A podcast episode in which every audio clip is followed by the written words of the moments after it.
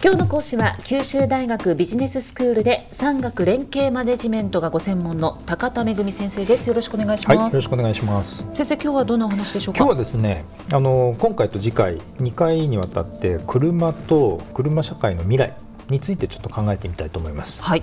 でもともとあの1885年にあのダイムラーさんっていう人とベンツさん今ダイムラーベンツですけど、ええ、あのダイムラーさんとベンツさんとドイツの人がガソリン式の自動車を発明したんですね。それが始まりなんです、はい、であとあのー、まあ1970年以降だともうモータリゼーションっていうのが起こって、えもう本当に人々の生活っていうのがライフスタイルが変わったりそれから都市の構造も大きく変わったんですよね。あのお休みの日とか車を使って生活するっていうのがライフスタイルがこうできたわけですよね。えまあ、そのおかげで実は都市の交通渋滞とか、まあ、車のが発達したおかげでね大気汚染とかエネルギー問題とか、まあ、そういった問題と車っていうのはやっぱり切っても切り離せないという状態に今なっちゃったってことなんですね。はいまあ、車の未来っていうことをまず考えてみたいんですけれども、えー、あの未来の車を考える上でやっぱり今私たちがすごく関心が高いのはエネルギー燃料なんですね。そうですねで今のトレンドとしてはガソリンとかディーゼルエンジンがそのダウンサイジングって言ってエンジンを小さくコンパクトにしてその分軽くしてだけど出力が高いので非常にこう低燃費な車ができると。それからこれまたあの多くの方ご存知のハイブリッドとかプラグインハイブリッドっていうですねあのガソリンも使うけれども電気を貯めといてモーターでも走るっていうですね。で完全にもうガソリンと縁を切りましたっていうのは電気自動車ですよね。えー、で最近あの日本だと日産のリーフとあと三菱のアイミーブっていうのが走ってますけれども。でこれから市場投入が始まるのがですね、えーと、燃料電池自動車 FCV と訳するんですけれども、えー、あの燃料電池自動車なんですね。でまあ最近の大きな傾向でいうとそのハイブリッド自動車ですねトヨタのプリウスだとか、まあ、ああいうハイブリッドの普及ってものすごく著しいですよね。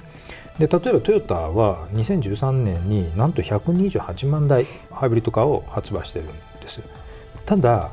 やっぱりエンジン積んでる限りはそのいわゆる化石燃料ですねに依存するっていう構造は変わってないんです。そうですね。でなのでメーカー側はですねやっぱり未来の車っていうのは化石燃料フリーのえー、方向にやっぱり行かなきゃいけないし、ハイブリッドはそのつなぎだというふうに言われてるんですね。はい、で次に EV なんですけど電気自動車なんですけど最近日産のリーフがですね累計販売台数が10万台を超えたと、えー、言われてるんですね、まあ、やっと10万台まで来たかというところで、はい、あとカリフォルニアのベンチャー企業があのテスラモーターズってあるんですけど、はい、ここがかっこいいスポーツカー EV で出していてそうですね、まあ、ハリウッドセレブとかみんなこぞって乗ったりしてですね、えーえ。ーまあ、それだけ実は話題になってるってことはありますね。はい、ただその電気自動車 EV のボトルネックっていうのはですね航続距離だと言われてるんですよ。航続距離というのはフル充電でどれぐらい走るか。走るか、うん、そういうことです。で日産のリーフはですねあの公にメーカーが出している数値は228キロなんですけれども、えー、これは夏場のエアコン利用とかだとで一気に電気が消費されてあの実際はこんなに伸びないというふうに言われているんですね。はい、で一つですね大気汚染の方に目を転じてみるとよく専門家の使う言葉でウェルトゥーホイールの CO2 排出量っていう言い方をすることがあってウェルっていうのは石油の井戸のことなんですよね、はい、つまり石油の井戸を掘ってから車がホイール車ですね。車で排出するまでのトータルの CO2 排出量がどれだけかって。ここを見ないといけないよねっていうことで。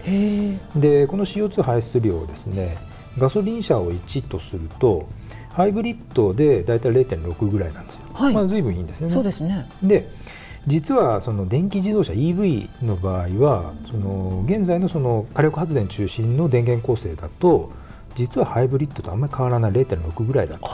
言われてるんですね。そうですか。なので実はみんなそのガソリンを使わないエコだエコだと言っているけれども、えー、実はそもそも電気を作る段階でやっぱり何らかの火力発電に依存していてそこで CO2 が排出っていうのはトータルで見るとかなり発生しているっていうことなんですね。そういうことなんですね。でやっぱりいずれその化石燃料に依存できない時代が来るっていうのに向けていろんなこう開発をやってるんですけどその有力な候補の一つが水素なんです。はい、それで水素をあの車のボンベに充填しておいてで燃料電池っていうそのものを使って水素から電気を作りながら走る FCV っていうですね燃料電池自動車が、まあ、これ実は来年からですねもう市場投入されるとすぐそこの話なんですね。そうなんです実はそうなんですでさっきの CO2 排出量なんですけれどもウェルトゥホイールでガソリン車が1とするとハイブリッドは0.6ぐらいだと言いましたけれども、ええあの FCV の場合は0.4から0.3ぐらいだろうというふうに試算されてるんですね。ね。であの水素っていうのはじゃあどんなふうにして手に入れるかってことなんですけど、はい水素はですね、まあ、天然ガスやなんかの化石燃料をこう排出して作るいうことがあったり、ええあるいはその工場地帯のですねあのプラントなんかがあの複製水素ってあの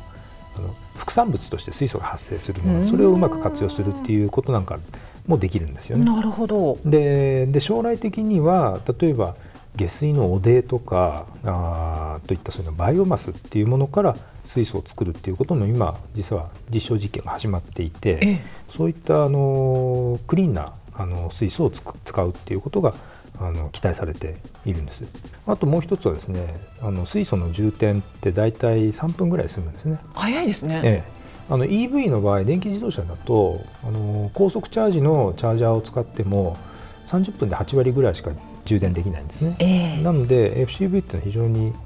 あの水素充填が速くてかつ航続距離ですね1回満タンにして走る距離も FCV の場合500キロとか、まあな、大きいものと800キロって言われてるんですね。なので将来は例えば近いところをちょこちょこっと走るのは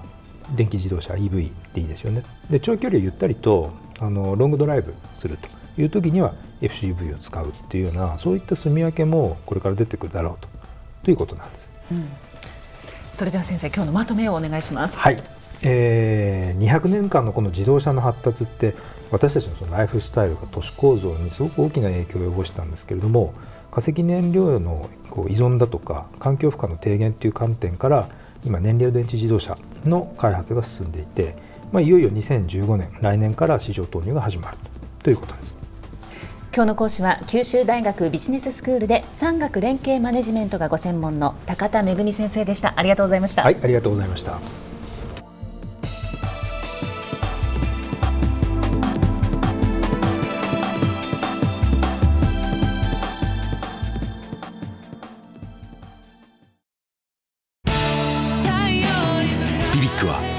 州で生まれ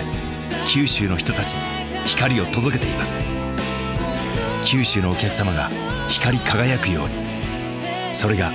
QTnet の変わらない思いです。キラキラつながる QTnet。